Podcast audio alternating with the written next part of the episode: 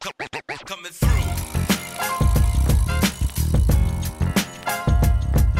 Welcome to the Educate US podcast with your host, Nick Saveri, Dr. Stacy Schultz, and Dr. Patrice Fenton. Three former teachers and administrators talking about a wide range of topics happening in education. Time to educate us.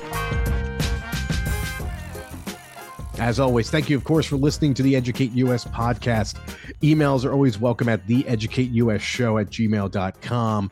Uh, we are available, obviously, across all podcasting platforms Apple, Spotify, you name it. If you are on, if you are listening to us via Apple Podcasts, five star reviews are always appreciated.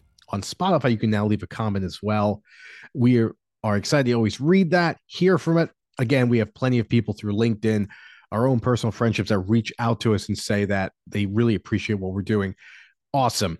Make sure your work, make sure your view is also heard across these rating systems, which always really help and mean a lot to the show. So today we're going to be a little shorthanded. You know, one third of us today will not be joining us. Our colleague Stacy, um, and you know, we obviously keep her in our mind as we as we talk today. But yeah, Patrice and I come to today with an interesting conversation that we started to tease out or started to dive into before I hit record. And it's this idea that it comes back to a question that, or I always bring this up when I talk about the show, both here, but then also with, with friends. It's this profound concept of the role of school as an idea.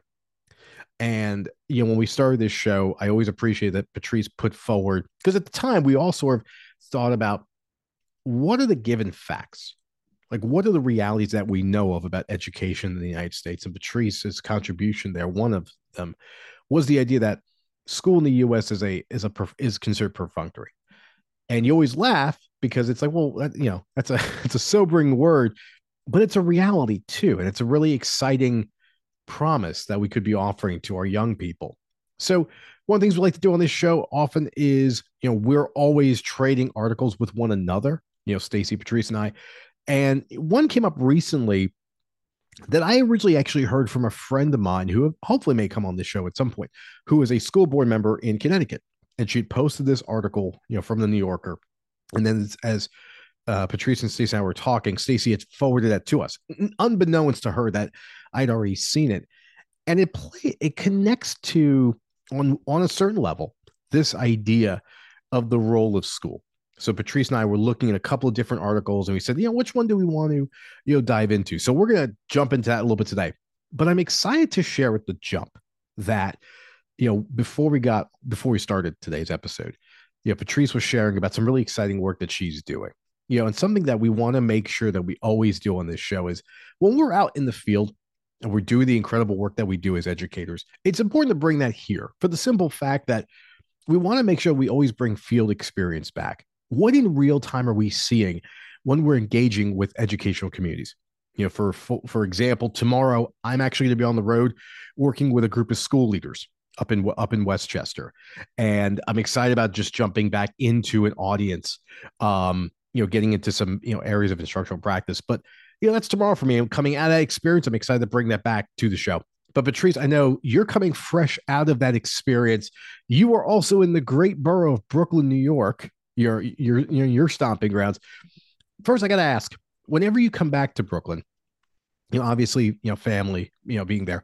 But where are the where are the places that you go? Is there a particular place you go for a certain cup of coffee, a cup of tea, food. Like obviously, New York always presents itself, many parts of New York, as having individual spots that we always like sort of love to go check out. Um, but what's the spots that Patrice, when you're coming off the air, when you're getting off the airplane, that you're already thinking of, you know, in the time I'm going to be back in the borough, where I got to hit spot X, Y, or Z. What are some of those for you? That is such a great question, Nick, because I was just telling um, my my homegirl, who's also a Brooklynite, um, that I, I did this. So one of our spots is Bed-Stuy Fish Fry. This is our spot. Like we go for our catfish, mac and cheese, your collard greens, cabbage, rice and peas, you know, just your down home meal. So I literally, uh, before our plane took off, I opened up my Uber Eats and ordered the food to my parents' house. so that it could be here waiting for us upon our arrival. So your question is like super timely in that re regard. Um, I also, for my sweet tooth, there's a spot on Vanderbilt Avenue called a little cupcake shop. Um, and they have this amazing cupcake that basically tastes like the strawberry shortcake good humor bar. So it like takes me back to times when I was, you know, outside playing, ice cream truck comes and I would get that strawberry shortcake um, bar. So uh, shout out to that bakery shop. And there's this other spot called Dough that makes these amazing donuts um, that I like to frequent as well. So yeah, those are a few of my spots. I love that question because this is how I stay connected to to Brooklyn because it's just ever changing in a way that's kind of sad. So connecting with those spots, you know, brings me joy. See, I'm going to take the bait there because I know it's past it's passe at this point to say, well, you know, City X is changing. You know, we have seen so many cultural centers, what we often call cities, right? Where through gentrification and a variety of other reasons, the energy feels different. The vibe is different. Now, obviously, over time, businesses will come and go. Um, living spaces may change, but sometimes there are intentional forces that can create that. So when you talk about the borough changing, not just in your most recent visit, but over time when you've been coming back up, because obviously you're you're down in in the south now in Georgia. What are some of those changes that you see in in the in the borough that's been home to you? Oh my gosh, there's so many. And again, another timely question is literally I was driving and looking down a block that was this, it's the same block where I went to elementary school. And I'm driving down the block and I just see a building and I'm like, where did that come from? I was just here. Um, and so it's it's a lot of that. It's a lot of just like fixtures that it's almost like so this particular building I'm speaking of now is sort of remodeled. It wasn't like brand new, but it was a, a building that they kind of took and just like did something kind of cool and funky with, honestly. But it was just like stark to me because I'd never seen it, and I literally drove down that block when I was last here, and I was last here almost like a month ago.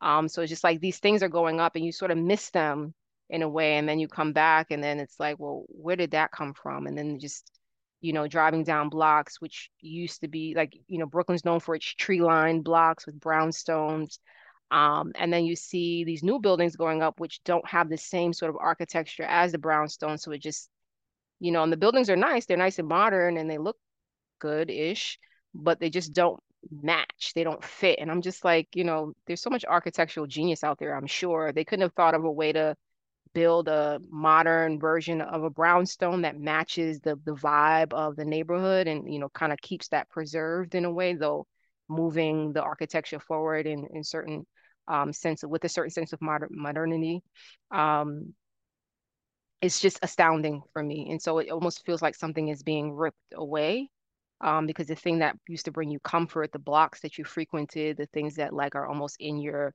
bone memory are like just not there anymore.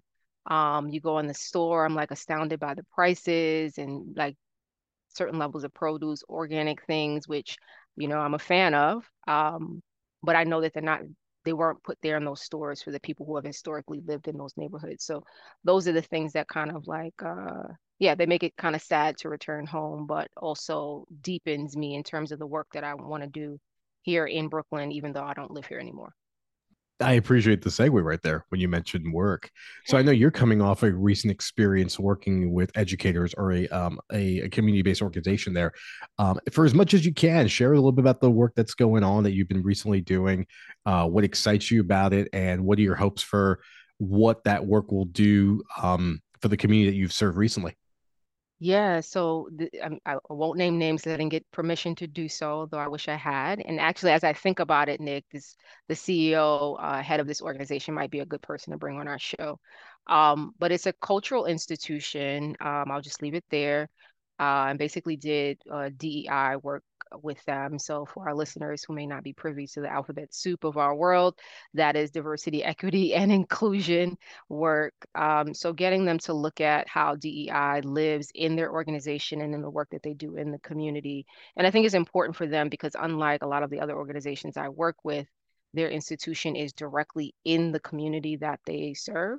Um, and you know, the, it's a cultural institution, so it's here for all of New York City and, and certainly for all of Brooklyn. But there's something really niche about um, the area that they're in, and um, serving that particular population. So, um, yeah, it's exciting for me because I could see light bulbs going off, and I, you know, I'm a teacher at heart, so whenever you see light bulbs, it's it's an exciting thing, and just getting folks to take space to reflect on things that they don't ordinarily get the time to reflect on, and also to do that in a shared space where they get to learn from and learn about the people that they work with on a daily basis. So you get to see people in a different light. And, you know, again, we always talk on our show about humanizing our efforts and humanizing the things that we do. And so taking this time to reflect in a collective space helps you to see your colleague in a different light, helps you to connect with them in a different way, and then therefore impacts the work in a different way. So I'm excited about being able to see hopefully some shifts happen within their work dynamic.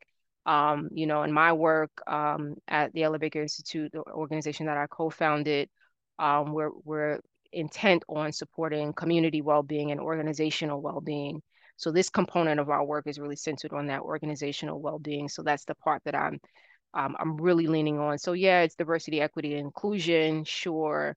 But for us, it's really about well-being and getting folks to be grounded in that in the work that they do because they, you know, the work they're doing matters. And hopefully the people they're working with matter as well. And, you know, it's important to get those people on the same page in order to advance the work and to impact the communities that they they that, that they serve. See now you've caught you've you've ta- I'm going to take the bait again. As you just talked about DEI, I saw an article recently, I think in the state of uh, Florida, shockingly, um, about trying to again stamp out efforts of DEI playing a role in organizational development, organizational support. So for our for our listeners, when you think of diversity, equity, and inclusion in that work, what should organizations consider in terms of the outcomes? Like what if a program is really executed faithfully, what should be happening to you know those who are receiving that you know that learning opportunity but to the people that they serve the organizations that they serve if, in short can you dispel a little bit or really like meaningfully give a definition to what that work should be? Because i think often when we hear dei unfortunately it's been often co-opted by those who are opponents who speak ignorantly of it who try to downplay it and turn it into um something that just doesn't feel as meaningful but you're obviously doing the work unlike these people who are so critical. So if you don't mind just take a moment to sort of you know pull the microscope back a little bit on meaningfully what should dei offer an institution uh, if they decide to go upon that journey? Yeah it's a really really great question um because even myself i'm i've been sort of um taking a taking a critical eye to to dei because i've i saw it as like somewhat of a fad you know, we had the George Floyd incident, and then all of a sudden everyone cared about um, Black people. And so that translated in organizational context to, oh, we now have to have a DEI initiative. We have to have a chief diversity officer. We have to do equity work. And, you know, it's great for those of us who were grounded in that work already, because, you know, that meant that we got to expand our reach. But in the grand scheme of things, you realize that a lot of people are just doing it to put a bullet or a band-aid over a bullet wound and to, you know, put on a show and to check a box. But nonetheless, um, to me, what the work does, if it's done meaningfully, is it builds awareness. And so, like as an example, with this organization that I work with today and will continue to work with, they're majority black and brown. And so you would think, well, they don't need DEI work, right? But it's really as i shared with them today it, it as much as it is about race and ethnicity it also isn't. It's really just getting to embrace the diversity of humanity because guess what? Humans are all different even if they share the same skin color. What do you know? Right? So it's just getting people to peel back the the layers of the onion so to speak around around that difference and how do we embrace that difference and how do we find commonality within that difference in order to create greater synergy which can then further our efforts together in the shared mission that we have under the umbrella of this particular organization, right? So if we all care about this organization and its mission, then it's important for us to be aligned around it. And how do we get aligned around it if we're not actually connecting as human beings? And part of that means that we have to honor the diversity of who we are. Part of that means that we need to create an environment that is inclusive of all the people who are here and inclusive of the communities that we serve if you're a community serving organization, right? Um, you have to create a space of belonging for everyone. Um, you have to consider the people who are least considered, right? That is equity, right? You have to center those who are most marginalized in order to make sure that everybody is getting what they need. You have to create access for folks who don't ordinarily have the resources and the means to get the things that they need, right? So, um, you know, there's DEI and then people you know also do DEIA work, which is also what I've been doing with this with this particular organization. So it's really about pushing forward um, to me or raising awareness and and creating more levels of connectivity among the people who are doing the work because at the end of the day it is really about the people right because an organization can't exist without it and uh, to me the success of that organization really hinges upon um, the the awareness and connectivity that those people have. It's interesting because as you were talking about the, the that work, and you spoke about access and equity as well, but the idea that in recognizing the attempts to serve others, recognizing the people that you're serving, that you could be serving, it's a perfect segue to the conversation that comes up for us today. So, you know, the article we both read was recently from the New Yorker. Um, has school become optional? you know, this article comes to us from Alec Alec MacGillis. Uh, this is actually dated from January 8th, 2024. So from a, re- a recent issue of the publication. But before going into the article itself, I wanted to start a little bit at the broader level. Let's connect the dots a little bit. So this idea of school, you presented this when we first began this show, this idea that school being perfunctory, but also a, a fixture in society. When you first heard the title, even before reading it, how does that connect to you when you define school, its opportunity, and really how that and how the construct has has changed really from when you were a student to you being an educator to the work that you're doing now but just as a member of society what what sort of started coming up for you because i know certainly a lot of questions came up for me before even reading the article itself which is you know the the work of a good headline but what did the headline sort of connect at what level did that connect to you uh, considering the context of you as an educator? Yeah, so so the the title was very well. Personally, I found it provocative. At least it provoked thought for me for sure. Um, and it just made me think and reflect on my own experience now as I'm homeschooling my daughter. Um, so it made me think about well, one, which is something we've been talking about or at least teasing at, has school. I'm like, school. Well, what is school? become optional and then like optional optional to whom and in what way right um so i thought i, I immediately it made me think about those sorts of things and like the fact that i'm i'm able even able in a to be in a position where i can opt out of school as we traditionally know it and um, have my my my daughter receive her education at home. Um, and you know i heard of homeschooling and things like that previously but um, it just became more part of my reality once the pandemic hit you know so that was the other piece that really stuck out to me when i saw the title is like oh i know this is connected to the pandemic because this is kind of what put the mirror in front of our faces as we realize kids are doing school at home now because they have to we don't have a choice albeit maybe not so effectively everywhere but it really turned on its head the concept of school seeing as how we're doing it in this whole this completely different way um yeah and it, it, you know in in different ways and rolled out in different ways and executed in different ways um but i think it, it made all of us realize like wait a second here like this whole school thing that we've been doing what's really happening here you know so that that to me i fear i figured that the title was so, sort of getting at that and you know as we'll discuss shortly it, it actually did um so I'm curious for you, Nick, what, what came up for you as well? I think the example I always come up to is the, I always think of high school. So, you know, where I lived previously in Maplewood, New Jersey, um, I was about a mile from, you know, from, I think it's Columbia High School, which is the high school that the townships of Maplewood and South Orange share together. And, you know, it was always interesting to me because, you know, the end of, like middle of the day, even throughout the day, you'd have students coming in and out of the building. You know, I always thought about the fact that students of that age, you know, four years of predominantly an in classroom learning experience, not just there, I mean, in general, right, in this country.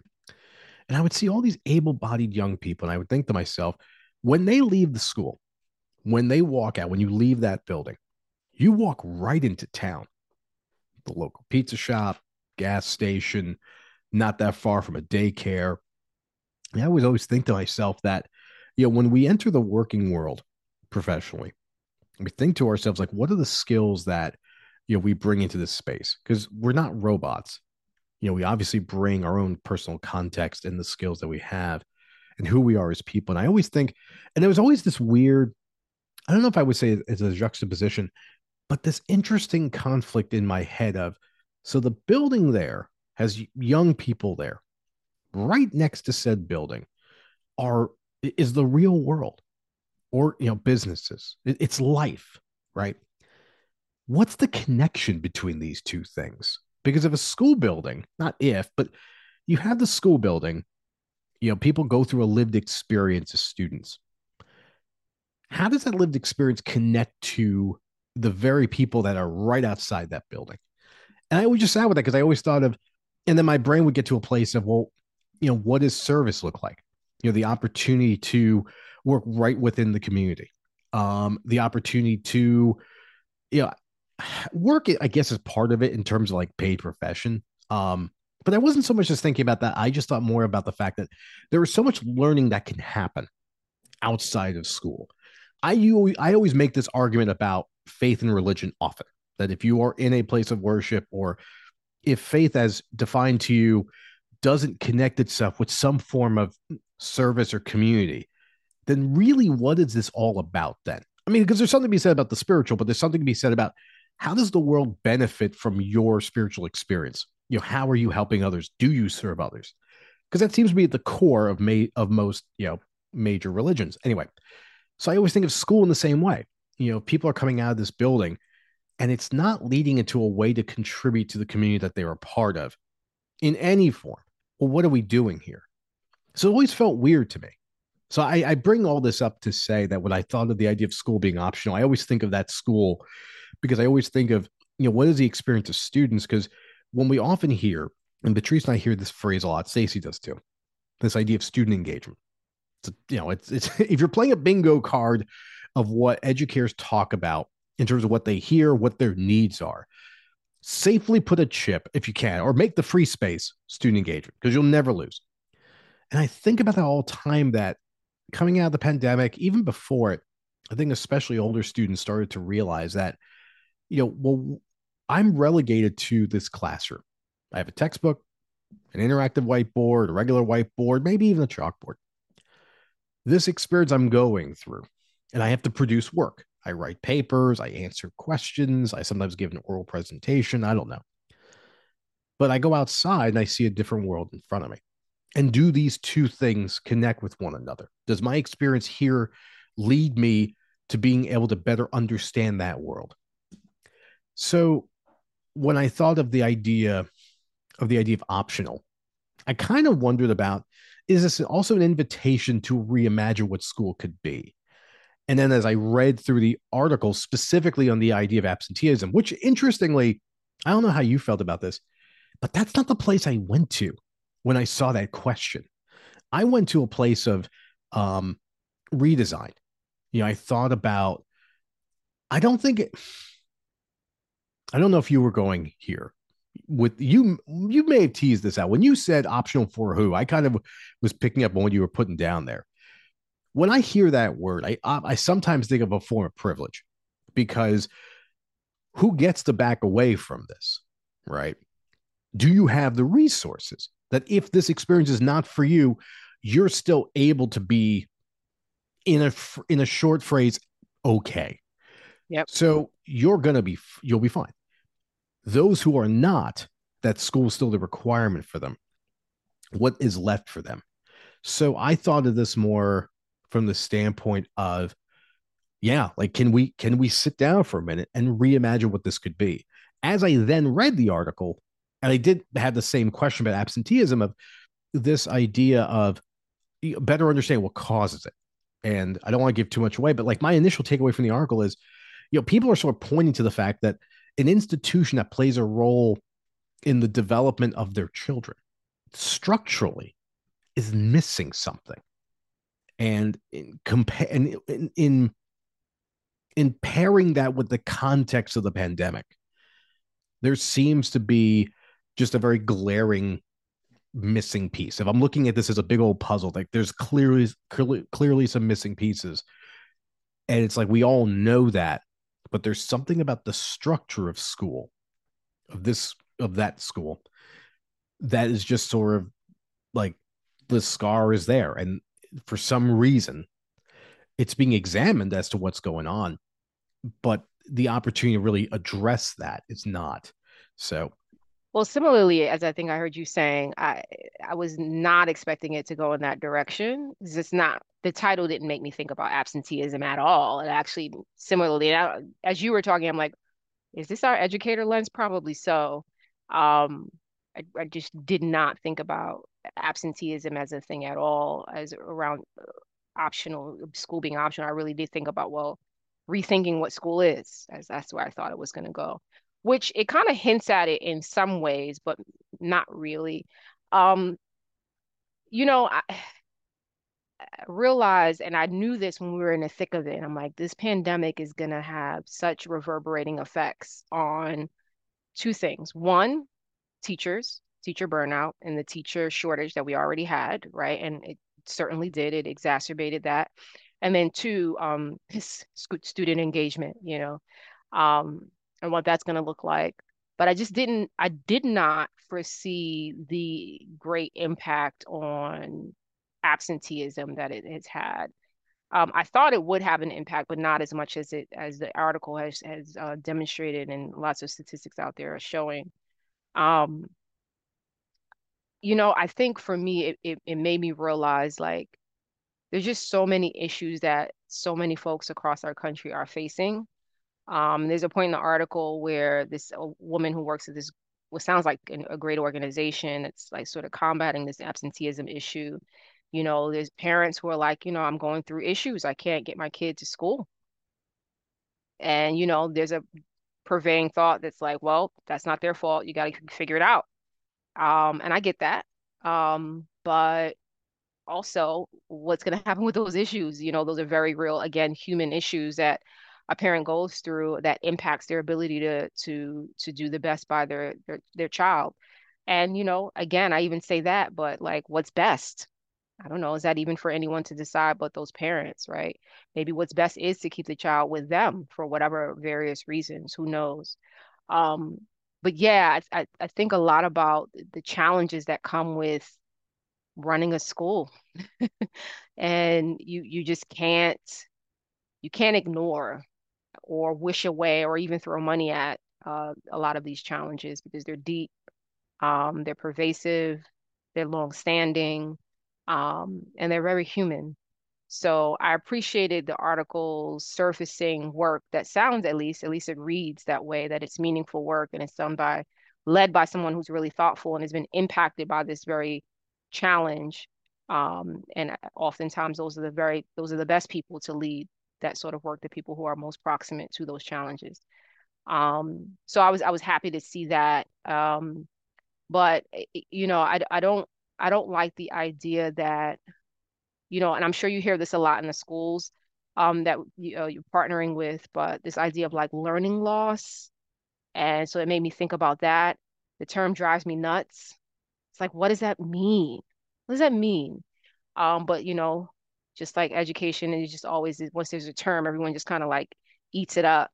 Um so the the article definitely made me think about that but it just also made me think like why aren't we just being why don't we take this as our cue to be more creative?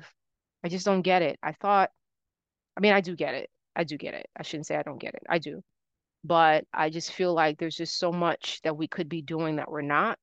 Um and we could be this this could be our very invitation to just think outside of the box, be more creative, you know, think about ways that we can make student experiences more hybrid, more real world, more inviting. Um, and I, I just don't know that we're really doing that in the way that we we probably should be and can be. Um, and that's the sobering part of it.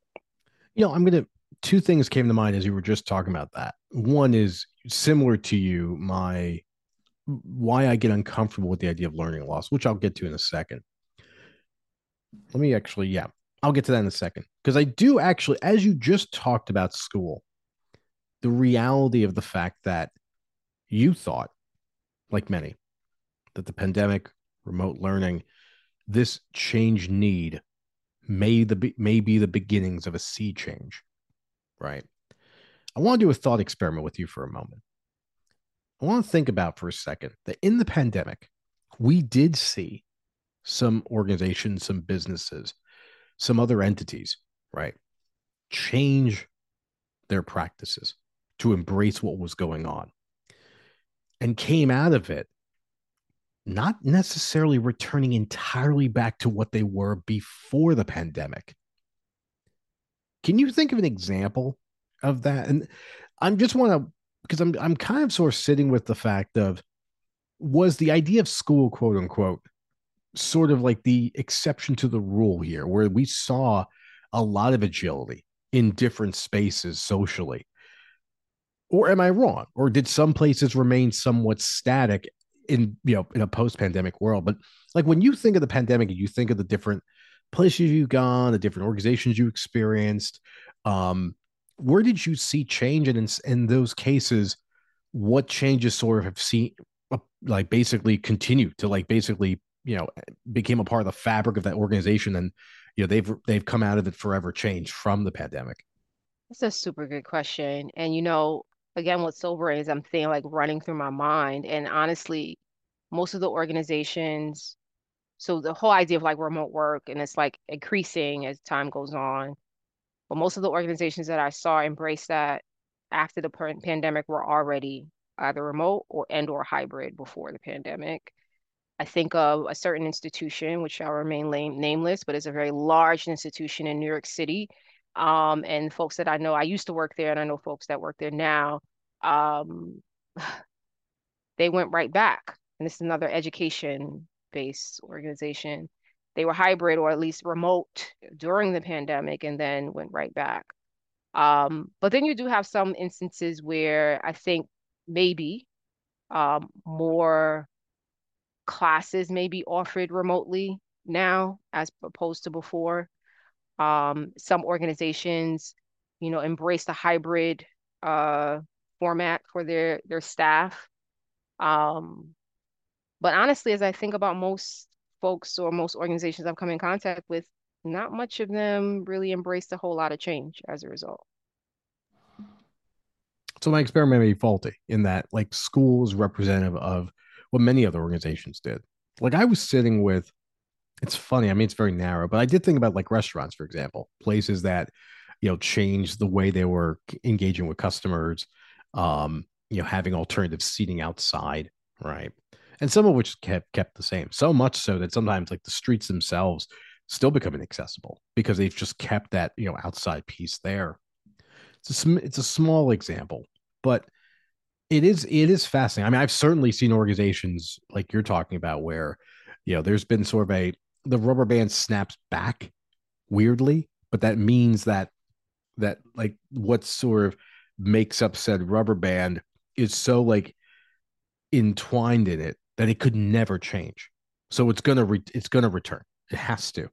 And the idea of like returning back to offices, right? And there's still opportunity. I mean, we're still seeing more organizations that are kind of questioning that, but but yeah, school had this had this interesting idea. At least the mentality I've also encountered too is this idea that, well, now we're back in the building, and then um thing established practices that had worked previously, which in some ways I think are things that we sort of called into question are what people start to heavily rely on um, or really return really staunchly back to. And that is the one that does feel a little odd. Um, and what it had me thinking of is like this reality of like absenteeism and the causes of it. I mean, a lot of examples were brought up in the article, you know, from terms of like work, you know, workforce situations for parents, um, just access, you know, for students. Some of these situations may change, but in general, there is a reality here. For one reason or another, students will occasionally miss school. Perfect example. Let's, for many educators that listen to this show, what I'm about to describe to you is not a foreign concept. If you work in a school where your your school receives Title I funding, it's it's funds to go to student support services, right? Students who meet that need. Oftentimes, those students will receive additional support, many in the form of what we refer to as a pullout. Those students are individually leaving class for a little bit of time. Many, many times, educators who lose their students during that time feel stifled and challenged because what often comes up is, well, when these students leave, like, how do I continue my instruction? Like, I always have to play catch up. And when I hear that, what the, the thing I hear in my head is, well, if this is an ongoing reality, now, again, the students of this given year who are leaving for Title I service, they may cycle out next year. But if you're always noticing that sometimes you're having a portion of your student population going to a different space for a part of their learning during the day, isn't it sort of incumbent upon you to recognize that how do I make my my instruction more accessible so that in the event that the student misses something, they are still able to access the same learning experience. This is not to say this is easy. I'm not saying that at all. But what I am saying is where is the opportunity for agility there? And as I say this, this is, I mean, I will also stress the fact that this is a structural thing I'm talking about. This is not about individual classrooms. As a leader of a school building, if you see this, what can be done to provide opportunities for those teachers to be able to re-examine the way that instructions provide so that those students who are missing instruction. Now I just use Title One as an example. We could talk about students who have missed a lot of instruction for personal reasons, as of which were mentioned in the article. I remember a time at a charter school actually where a student, I think, was either at a hospital for an extended stay. And I think the school looked into like a robot or something that had linked up to a um like an iPad or something for a live stream. And the student was able to access instruction from their hospital bed. Like the school looked into it. And I always think of that as the example of a school that really zeroed in on a particular student's need. And hopefully, I don't know if they ever thought about this beyond the fact, but recognize that what you just did could be extended to people in other situations. But this may work, which, by the way, at least for me, is the idea of access. It's, I think, oftentimes it's mistaken as well, we're trying to make the exception for something. Let's not really. You're basically like, neurologically speaking, developing a new pathway. But then you realize that if I do it for this particular person, this particular population, this actually benefits other people. So now I've just made it more accessible, right? And Patrice is shaking her head. She's like, "Yeah, he's you know, he's picking up on that yep. idea," but it, which is which is a very empowering thought because it's not. Um, and I think sometimes there's a um, Stacy talks about this a lot, and as as you do too, about the idea that oftentimes that's confronted with scarcity mentality, which is why people are hesitant. Um, because if we do this, someone's quote unquote losing. So in, in terms of takeaways from the article, like as you left it, right? Um, did any like did anything get redefined for you? Was there anything, any perspectives or something that sort of like went off as like a light bulb in your head from um after having ever read the article? I wouldn't say light bulb per se, but it just uh it reconnected me to the notion of um, what I was sharing with you before we hit record, which is that we just need to ask more questions. We have to have be more curious in this field. Um, we got to be willing to ask questions before we make judgments, um, and then turn judgments into policies and laws and things like that. Um, so the whole concept of like truancy, and I appreciated the historical context the article provided, but the concept of truancy and criminalizing parents for not sending kids to school and just like picking kids up and creating this whole juvenile delinquency, quote unquote delinquency thing around it um, is really insane, but also aligned with the values of the country. So it makes sense.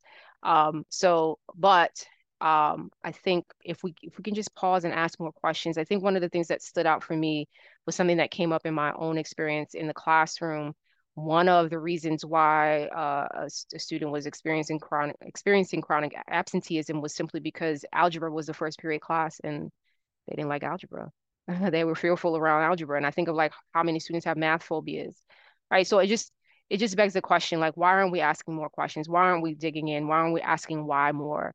So if we ask more questions, it could just be as simple as let's change the student schedule and maybe that might change his trajectory or, or at least his willingness to come to school Um, it also made me think about the after school space and the work that we do at the Baker Institute. I saw something recently um, that a grant maker was producing a conversation around how the after school space can influence absenteeism.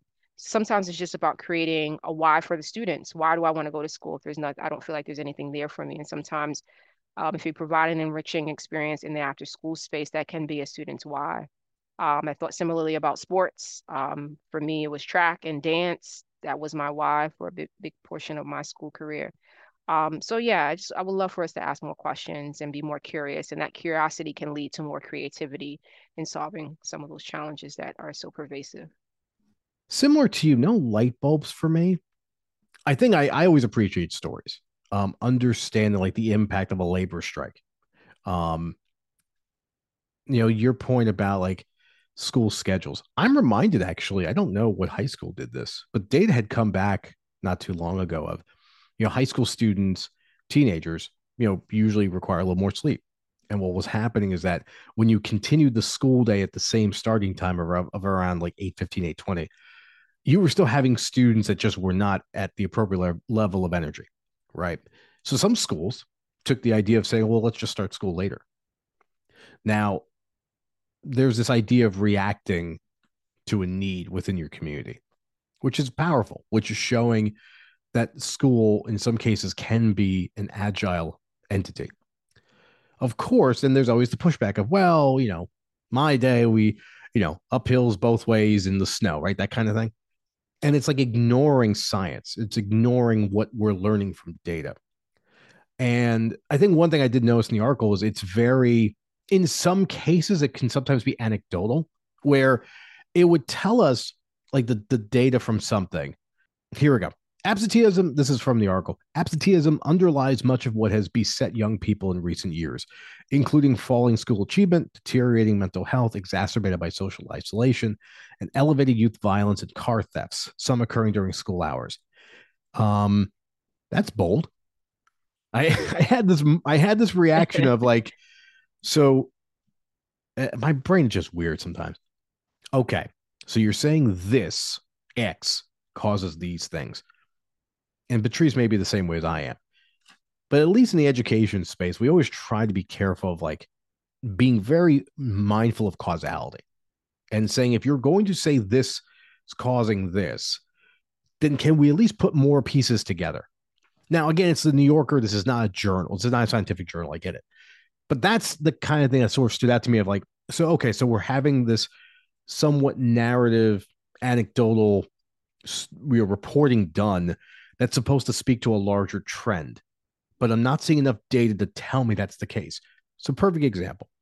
University of Houston had done some studies on, um, you know, the percentage of teachers after the first couple of years that would leave the field, and it was a stark, it was a stark number of like this was a, an ongoing trend. Less and less people would remain in the field after a certain number of years.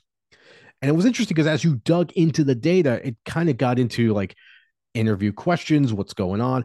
And like you sort of walked away from it saying, okay, that study, I kind of understand what's going on here. I don't feel like this is the examples of a couple of people. We're trying to broaden this out to a larger conversation because when I think of that, I think of someone like Malcolm Gladwell, who I think there was a time where this sort of anecdotal, like discovery type of thing worked really well. But then I think over time, there was so much information that would come back and say, well, if we actually did a study and here's what we found, and sometimes it wouldn't necessarily be the same thing. And I think what used to work in like cocktail parties of like, oh, hey, have you read what Malcolm wrote about this? Now it's being contrasted with, well, like there were actually people that were studying this and here's what they found so whenever i'm reading something you know in the education space like that's where my sort of trigger comes from of like i want to be careful where we're broadening this out because we're talking about the community which is to say the school should be rethinking what's going on. And if you're leaving it with the idea of what could be similar in the way Patricia, you were sort of sitting with i'm good with that. But when i read something like that i get a little nervous because i feel like oftentimes we start to draw our attention to a you know a we start to limit our scope to certain communities to certain types of schools to certain people and then therefore we start to make assertions of well you know and and it starts to get into matters of race and, and, and social economics and then it becomes very limiting. Whereas just some scholarly research could tell us like what is actually happening. I don't know. Am i am i like overthinking this or well like not at all. Not at all. This is the thing. That was those types of sentences and uh, statements in the article and just in general were a, a, a, bit alarming and just thinking about you know scores of people that read that those publications it's like it, it produces this narrative basically and like you can't i mean you, again like you said it's not a scientific journal but you have to be careful with causality right? So yeah i know i'm, I'm totally totally with you um and it just makes me wonder like how do we how do we push the envelope where these things are concerned at least in our little spheres of not little but our spheres of influence right how do we get the folks that we're working with at the very least to think above and beyond those sort of like narrow and limiting um, and faulty causal lines, you know?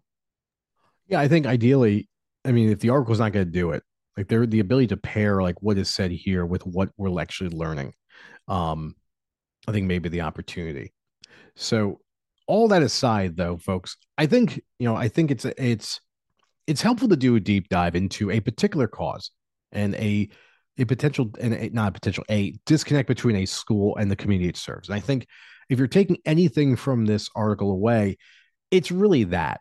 So that article will of course be linked to the this episode in the episode in the episode description. And what Patrice and I are inviting you to do is let that be the beginning, not the end of what you're engaging with and learning. And again, ask questions to us continue to search online. Um, you know, we love to hear that level of engagement. But similar to, I think, the way Patrice was sort of getting at it is like this was a spark for us. It wasn't a conclusion to be drawn. It was sort of like, oh, that's something to consider too. Uh, on behalf of my colleague, Dr. Patrice Fenn, I'm, of course, Nick Saveri. Um, and I will also say on behalf of our colleague, Dr. Stacy Schultz, uh, we're thinking about you, Stacy. We're, you know, we're just wishing you and your family the best right now. Uh, and we're looking forward for the three of us to come back and, and continue to talk shop of this uh, of this thing we call school. Thank you for listening.